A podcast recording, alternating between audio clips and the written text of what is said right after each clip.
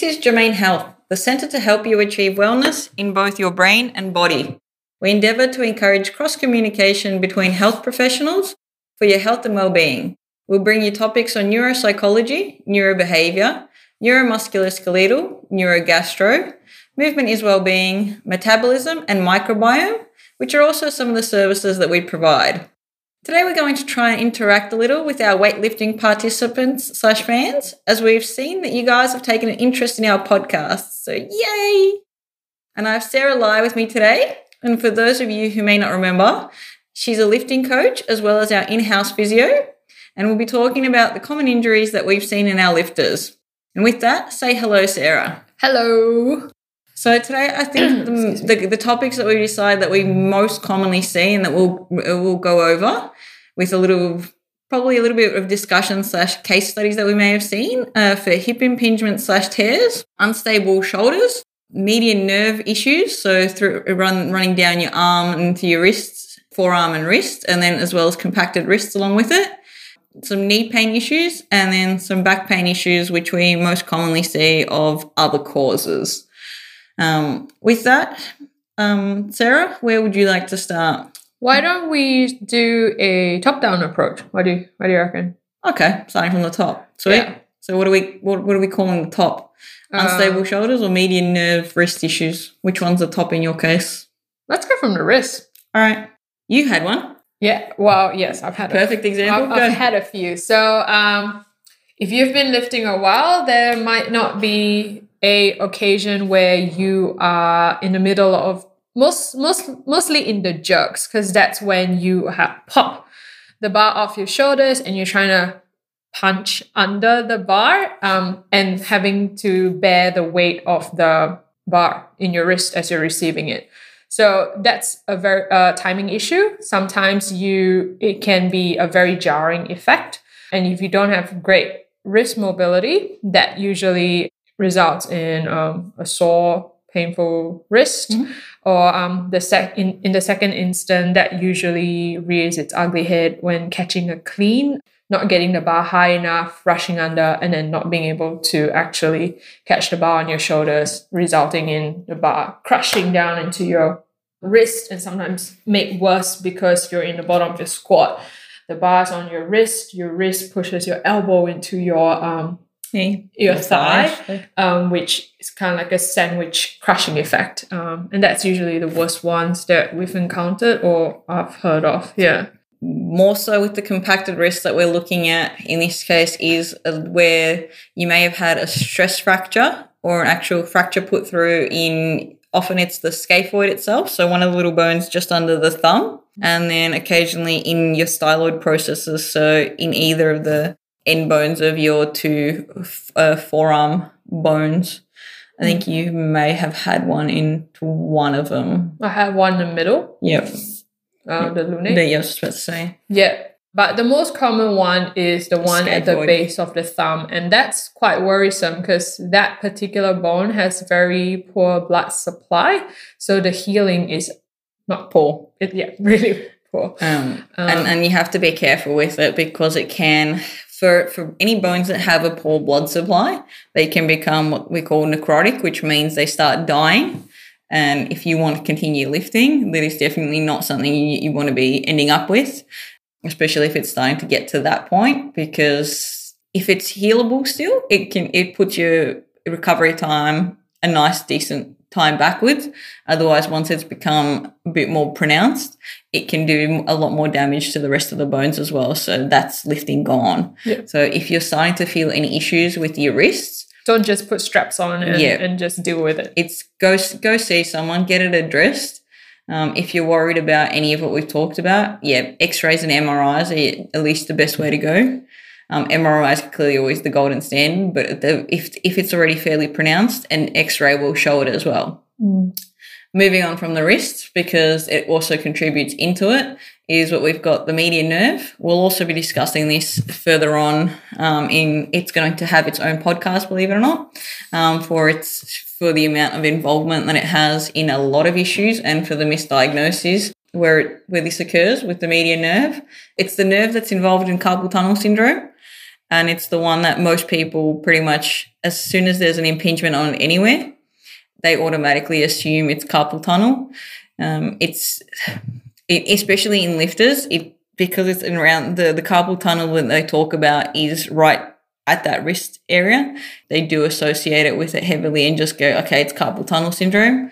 Most of the time, especially if I've seen it around here or if Jurmaine's seen it around here, we've seen that it's not been the carpal tunnel itself, not the extensor, not the retinaculum itself, sorry, flexor, I think, not the retinaculum itself that's been the cause of it. It's usually been an impingement higher up. So the median nerve does travel between and under certain musculature, as well as the nerve roots higher up. So in and around like your armpit area, as well as up in and around your neck.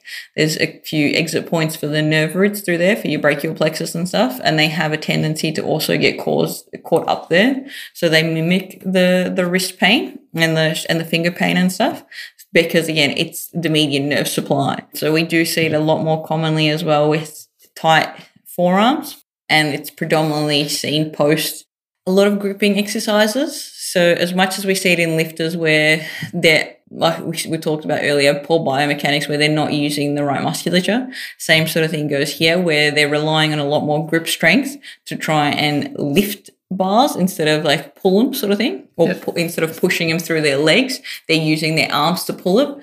This happens to be where a lot of it comes from, and they start gripping. Yeah, over-gripping. Yeah, and they end up using a lot of their forearms as well as their hands, like the muscles through the hands, and it all goes upwards. So the tensions are very high through their forearms themselves, and they're the ones where you see a lot of the median nerves being pinched as well. So they tend to mimic the wrist pain. Yeah, the pain into the wrist and into the carpal tunnel sort of thing. Mm-hmm. So a lot of them, be aware of that one so that you don't necessarily just fall under the trap of, all right, I've got carpal tunnel syndrome. I have seen it a couple of times, and a few, not just the lifters, but a few other people that have put it down to carpal tunnel, and we've treated other areas and it's released.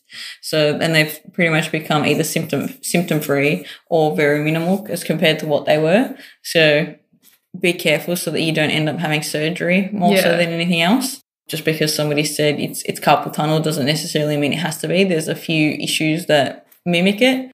More so just be aware of it and listen out for our podcast on median nerve itself, so you'll get a bit more of an understanding as to where it might feel entrapped for you, so that you can actually have a feel for it yourself. But yeah, that's the median nerve and the wrist covered for you guys. So moving up onto the shoulders. Unstable shoulder. I believe you... No, did you go? Did what? You treat a shoulder yesterday? No. Yeah, did I? I don't think so. No, I didn't have any shoulders yesterday. When Sarah's referring to yesterday, as I was covering for Jurmaine at Training Geek, guys. So that's our Moorabbin clinic. That's why she was asking to see who I had. So no, I don't believe I had any shoulders. So I'm going to leave that one to Sarah. That means she's seen it more. Yeah, unstable shoulders. So you can imagine the sport of weightlifting. The ultimate goal is to get the bar overhead, either in one swift movement, in the snatch, or in two movements, the clean and jerk. That's a lot of load to put through the shoulders if you don't if you can't support the weight. It's quite dangerous. The shoulder is the most mobile joint in the body. It's a ball and socket joint again. Yep, supported by the scap and your collarbone and all that jazz. So your rotator cuff, as everyone knows. Yep. So it's purely muscular? A lot of it's muscular. Yeah, muscularly supported. Muscularly ligamentously supported, yeah. And the timing of activation is very important as well. So shoulders cop a lot. You can get anterior shoulder pain, limited range. Limited range is usually the one that you see with the other side. Yeah, and you see the other one going over. Hyper extension. To compensate for it, which often happens to then become the unstable shoulder, believe it or not. But as we discussed previously, between stability and instability, it's a very fine line. Yeah. So it's not always the unstable shoulder that's the problem one, the problematic one, or trying to stabilize the unstable shoulder is not always the fix for it. NLBR, yeah. It's the biomechanics, as we're talking about, and how it's moving itself in specific movements that happen to be an issue. In this case, like Sarah just said, for the overhead work, if you're seeing your shoulders suddenly being caught very far backwards or very far out to the side, you know there's a problem. If you're seeing yourself leaning into one side with the bar versus straight on one side, and then you've got your other side coming out a good 20, 30 centimetres out on the bar on the other side, again, there's a problem going on there somewhere. It may not be that the side that's coming out, it may be the side that's locked in, but it's something that's unstable or it's something that's not mobile. So it needs to be looked at, because you should be pretty much going through equally on both sides most of the time. Even as I'm not a lifting coach, so I'm going more biomechanically wise, and as a movement rehab therapist, I'm rolling with that one, so I'm observing that way. So you want pretty much both areas, both shoulders, both arms moving in the same direction versus not in the same direction. Because the asymmetry might show up in other areas. For example, if you're, like Jackie said, receiving one bar, let's say if you look at a person with their arms overhead in a V position, yes, victories, one side of the V is lower or vice versa, that shift usually goes elsewhere, and that could end up being in the hip or your knee. And that's usually the case, yeah, where the asymmetry in a lift, and it's often on the opposite side. So whichever side, so in this case with Sarah describing the V, so the one that's looking more vertical, that's usually not too bad, but but believe it or not, that's usually the side that when we're talking about the asymmetry, that's the side that will cop the hip pain or the knee pain, because it's having to compensate for that shoulder that's unable to support the weight on the opposite side.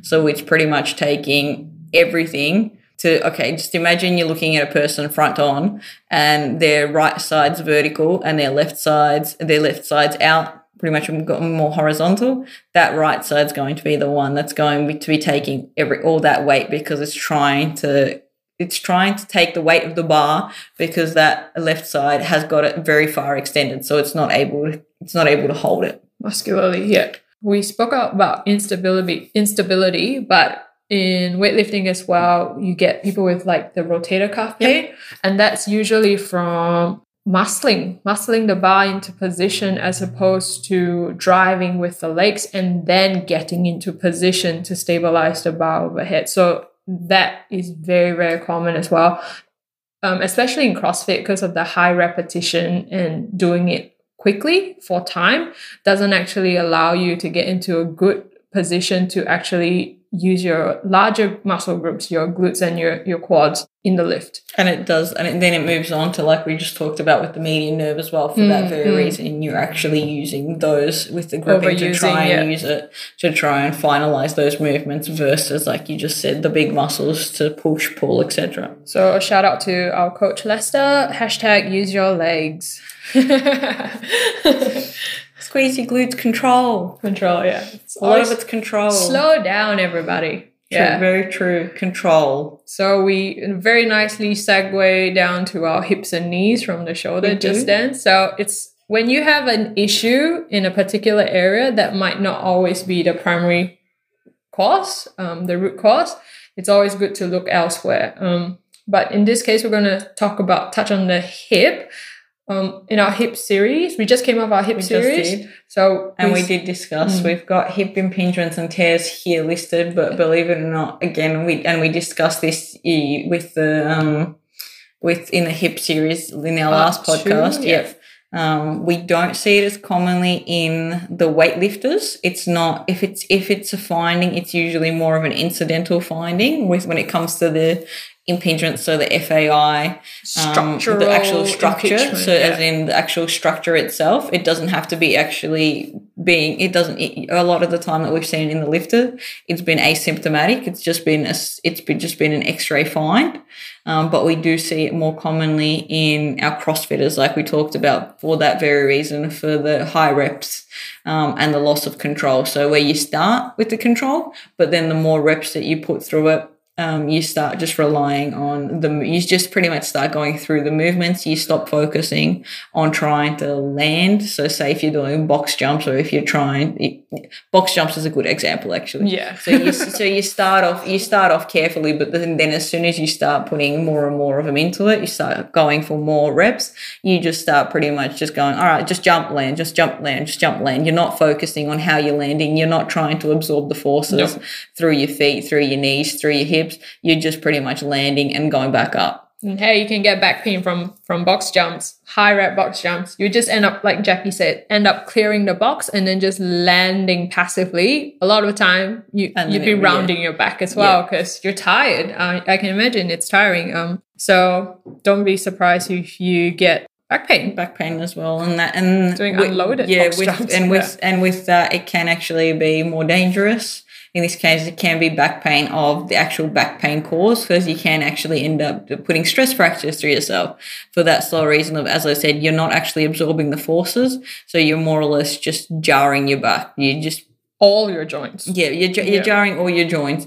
But just because you're landing smack bang down, you can be pretty much putting a lot of direct forces onto that back, and stress fractures can be common. Mm. In that case, also with the box jumps, shins can also be a big culprit with that. So shin splints can be a big flare-up with that as well. But that was a big segue. Back to the hip. We clearly don't like box jumps in CrossFit, apparently. Well, none of us actually noticed this until we started. I'm sure we'll talk about the lower limb at some point, like rebounding box jumps, but let's just stop there. Yeah, that's the better one, yeah. No, that's the one. No, it's not. It is not. That's a lot of Achilles tears. That's straight. Yeah, all right, back to the weightlifting injuries. So in the hip, we discuss in the shoulders when you're catching the bar asymmetrically. It's the same in the hip. If you find that when you actually jump your feet up, that one foot moves more than the other, or one toe points out more than the other, or you're rotating through your hips. So you're rotating. So you've got a rotation component coming through. And you know that because your bar helicopters moves when you hip. That's not good, because that's when the impingement is more pronounced. That's more pronounced, and this is where you can actually end up putting in tears through there. So whether it's labral tears, ligamentous tears, that is where tears can start occurring. Tendinopathies, that's when it can start occurring, because then you are, again, loading one particular joint versus, and then putting in not just loading, but you're also what we call translating. So you're shifting it to whether it's a rotation or anything, whether it's an upwards, downwards thing, depending on how you're sitting your hips, pelvis. It will also depend on that. But you're moving that. You're moving that socket, so you're moving the femoral head in that socket, as opposed to it sitting nice and settled. It's either being moved upwards, it's being moved forwards, it's being moved backwards, just depending on which way you're loading it, and then which way the bar's being loaded on top of it. So you are right. They do often go hand in hand. And then occasionally you do have the lack of control where you fold into it. Like you just drop underneath it, and just using your structures passively to just receive the weight. Just because you've got the mobility for it doesn't mean you should do it. If someone I know is listening to it, you know who you are. I'm talking about you. Feel free to name names. Cool. Yeah. Moving on. We've got the knee. Knee is usually a product of either the ankles or the hips, I find. It's very uncommon for you to get actual knee pain from squatting or weightlifting itself. It's usually because your hips or your glutes aren't firing properly or in the right order. Yep. And or you're shifting a lot because you don't actually have the range in the ankles or the hips to allow you to sit nicely into your squat, which... That one I had yesterday. Yeah, that's very common. So knee pain usually is just a product of what's going not wrong, not ideal. So it's all about retraining your movement patterns, really. Yeah. So that's a good thing. If you get knee pain, it's not the end of the world.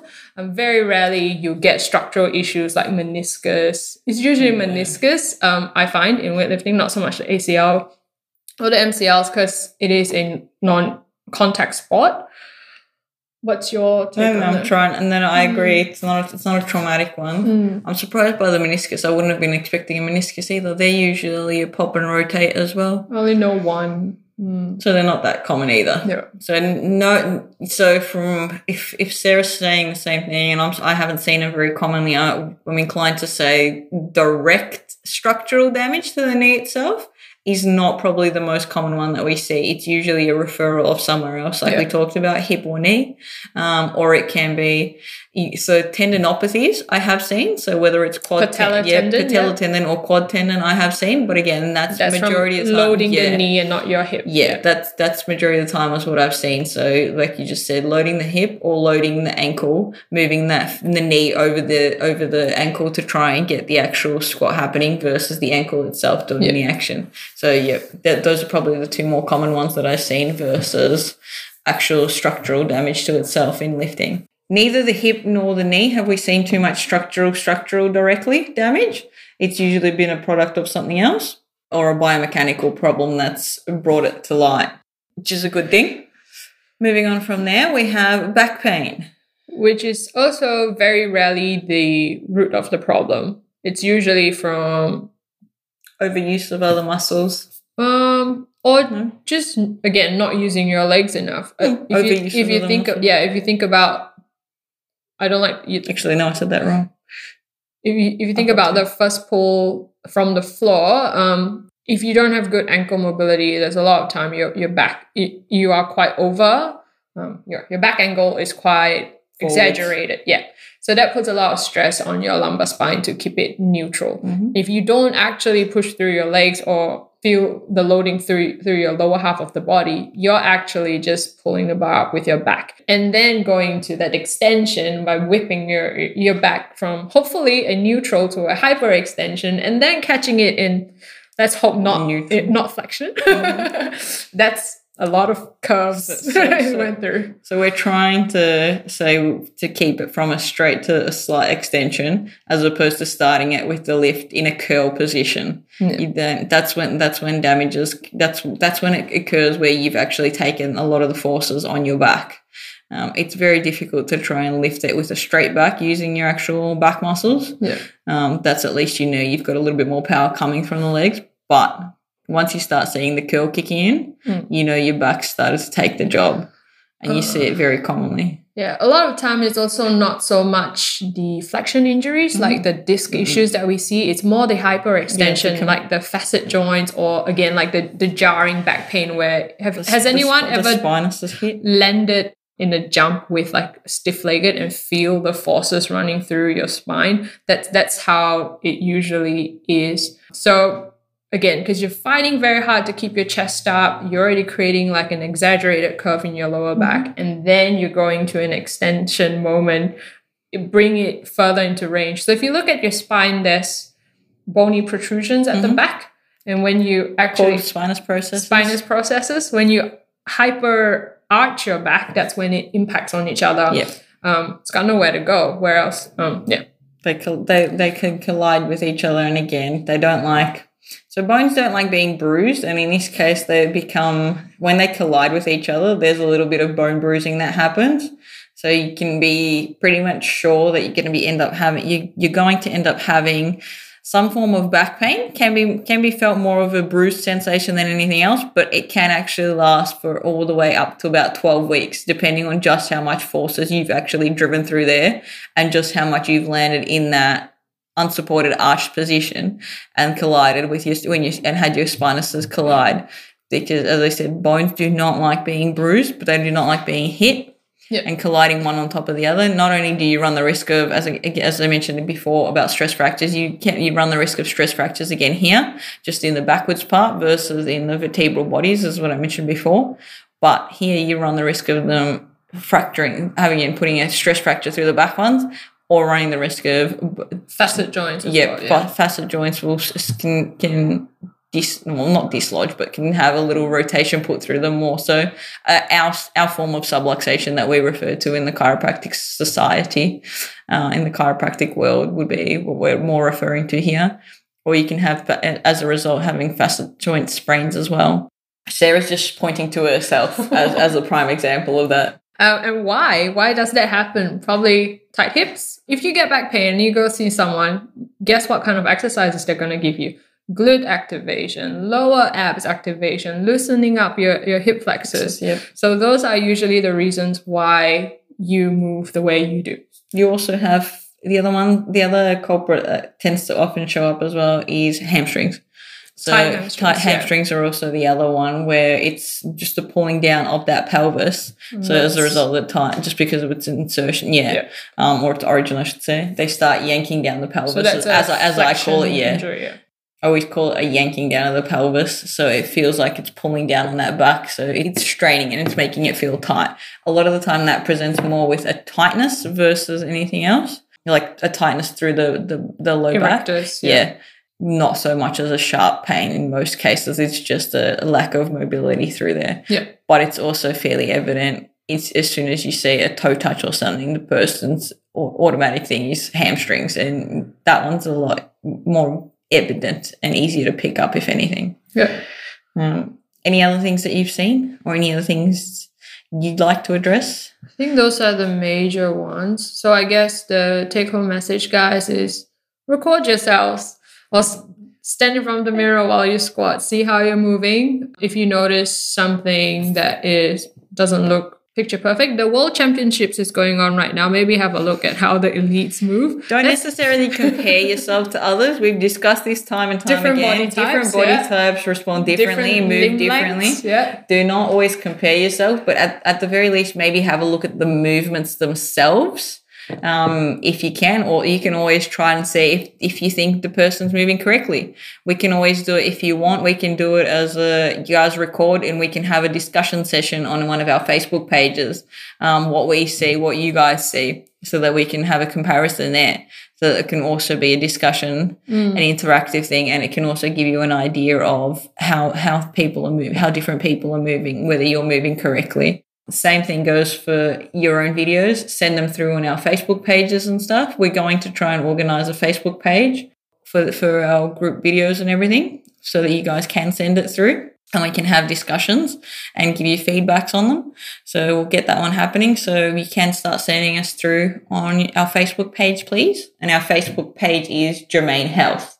Spelled JURMAINEHEALTH. Body. BODY. That's not our Facebook one. Our Facebook one's just Jurmaine Health. Instagram's Jurmaine Health Body. You don't know, but look at the Jurmaine Health. It's at Jurmaine Health. Oops, our social media manager just cut in and tried to correct us. Has been mouthing at me saying Jurmaine Health, the Facebook Jurmaine Health is Jurmaine Health Body. So the page itself is called Jurmaine Health Body, but if you're looking at trying to type it in with the little at in front of it, it's just Jurmaine Health. But if you're looking at sending it through via our Instagram, that is, if you want to find us on our Instagram, that is Jurmaine Health Body, also spelt the same way. So guys, if you like what we're presenting, please give us a thumbs up, a like, or share it with one other person whom you think we may be able to help. For those of you who are coaches, dancers, or athletes and may find difficulty with expressing or executing movement patterns, please do connect with us on our website, www.jurmainehealth.com.au. And Jurmaine Health, once again, is spelled JURMAINE, Health, HEALTH. Or please socialise with us. As again, let's remind you, Facebook is Jurmaine Health and Instagram is Jurmaine Health Body. Last but not least, since this podcast is made for you, our clients, patients and fans, do let us know what else you might like to hear about. And that's us for today. Have a good week, guys. See you.